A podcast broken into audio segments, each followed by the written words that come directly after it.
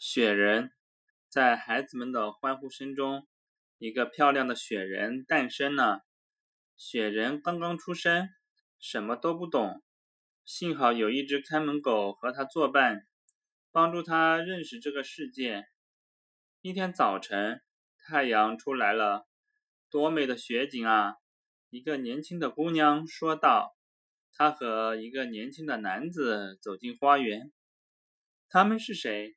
雪人问看门狗：“看门狗说道，他们是主人，住在有火炉的屋里。火炉是什么样的？它像我吗？”雪人问道。“它和你完全相反。它浑身漆黑，有一个长脖子和一个黄铜大肚皮。它吃的是木材。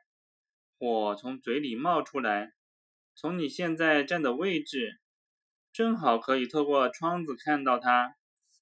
雪人听了看门狗的话，往屋里瞧了瞧，果然看见一个擦得锃亮、有着大肚皮的东西。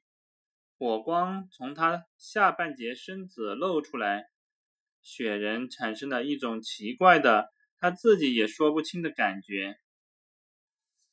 雪人觉得火炉肯定是个女性。他望着那燃烧的旺旺的火炉，说：“我真想在他的身上煨一煨，但是你永远也不能进去。”看门狗说道：“要是你走进火炉，那你就完蛋了。”雪人整天望着窗子里边，火炉里发出的光是如此的柔和，我受不了了。”他说道：“火焰是多么好看啊！”一天清晨。窗子上出现了美丽的冰花，冰花挡住了火炉，雪人看不到火炉了。